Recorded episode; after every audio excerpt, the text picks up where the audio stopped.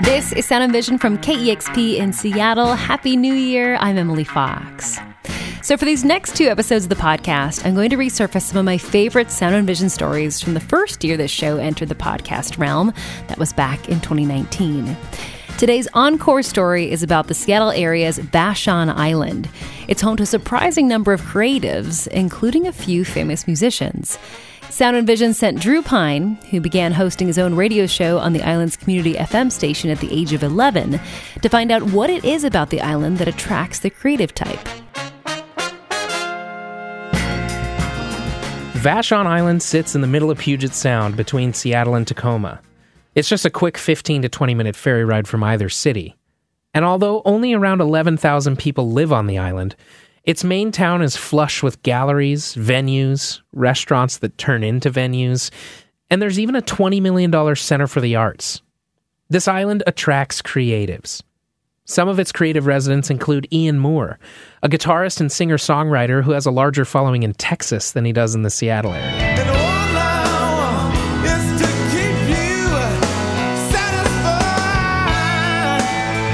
Musician Danny Newcomb lives on the island.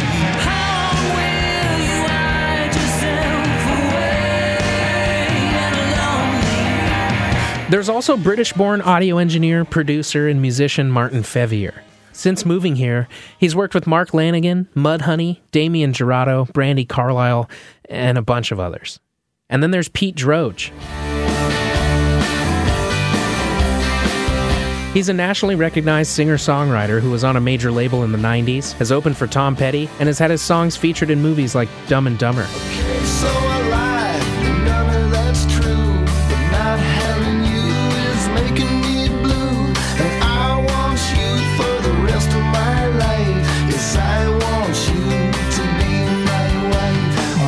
Pete Droge, and I moved to Vashon Island on Halloween 1995. Droge and his wife Elaine Summers originally built their home studio as a space to record demos to aid in the songwriting process during Pete's time on a major label. However, the purpose began to shift as they started to settle into life on the island. Around 99, I started to get more serious about recording, and I was pivoting towards wanting to be able to make records here. Let me power up the studio, which is lots of Lots of buttons to push. Droge started working with other recording artists in the mid 2000s out of his Puzzle Tree studio. His studio and Vashon Island became a retreat for his clients. It returned them to nature and a more relaxed way of life. We would have outside artists come out here, and that was a really um, kind of a magical time. Interestingly, most of the clients that we ended up working with were from other cities. So we had folks come from New York and LA and Chicago and Baltimore and Portland. We had really cool deals going. You know, you could like, you could rent a teepee at the uh, at the youth hostel, and you know it was like ten bucks a night. He's talking about the American Youth Hostel Ranch on the northwest side of the island that actually does rent out teepees and cabins. And it's on this you know huge like tw- I think it's twenty acres out there. It's this beautiful hippie commune kind of youth hostel vibe. It just kind of gave it a, a special charge when people are really you know getting away and certainly, you know, you couldn't really talk about Vashon and creativity without just talking about just the nature. And that's just the big thing that we, Elaine and I, just always enjoy. And it's really, it feels great to share that with other people. While they've recorded albums for artists across the nation at their home studio on Vashon Island, they've also written and recorded original material that's seen some success. This song was featured in the movie Zombieland.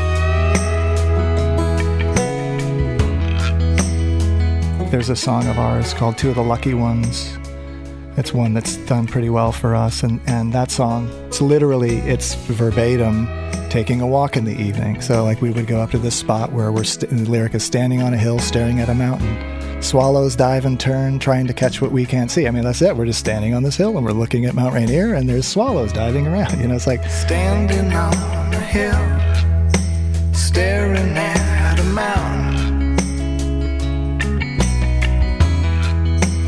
Swallows dive and turn, trying to catch what we can see. Elaine and I first moved out here. Really, what we were looking for was a place to get away. So, as a touring musician, when we were looking for a place to buy a house, the idea was, well, let's buy a house in the kind of place where you would want to go decompress after a tour. And that's really what we found here. I loved coming home to Vashon.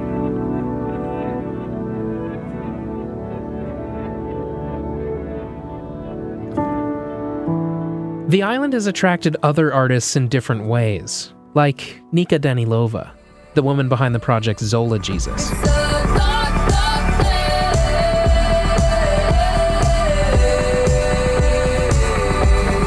She was looking for a temporary escape from life in LA back around 2012. I wanted to just go somewhere totally different, and so I found a um, kind of like a short-term rental on Vashon Island, which is it was just so beautiful, and so I, I took the chance and I moved there.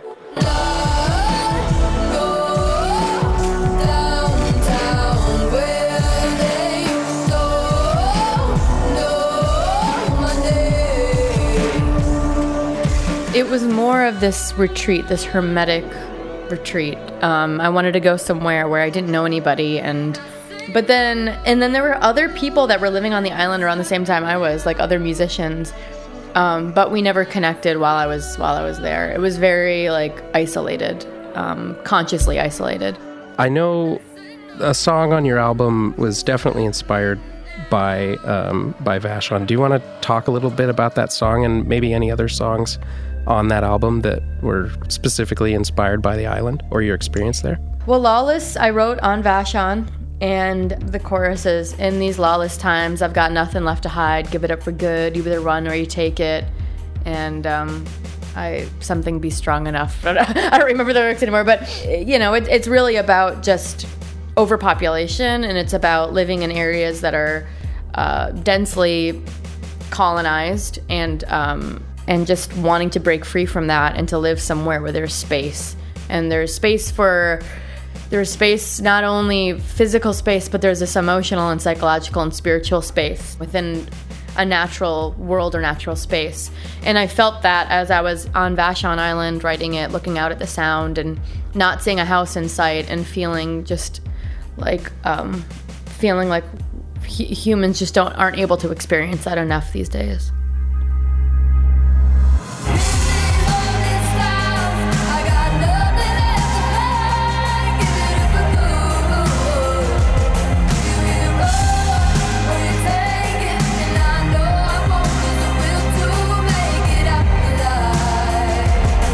She says even though Vashon is right next to Seattle, it seems a world away. there's no bridge. There's you have to take a ferry in West Seattle at Fauntleroy, and um, that seems kind of like uh, it, it makes it seem further away than it really is from the city.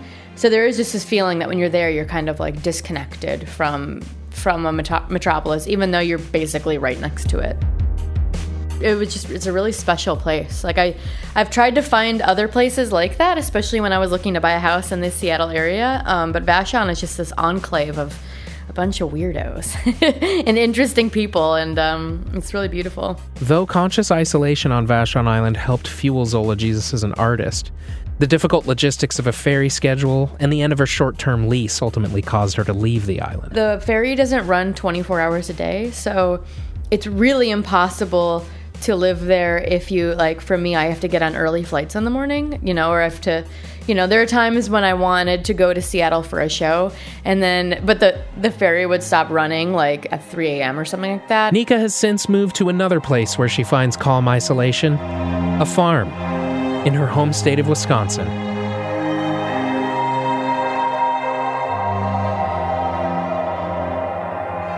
Chris Ballew is the former lead singer of the popular 90s band The Presidents of the United States of America.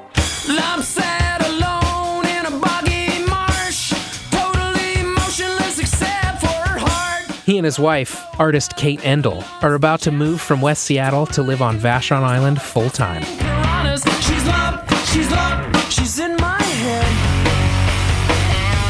I discovered Vashon way back in high school. The guitar player for the Presidents, Dave Dederer, uh, his his family had a little shack out there, and so we used to go out every weekend for a quite a stretch and just kind of walk on the beach and hang out and that's when my eyes were first opened to whoa, this is like close to the city and feels like I'm a million miles away. This is cool.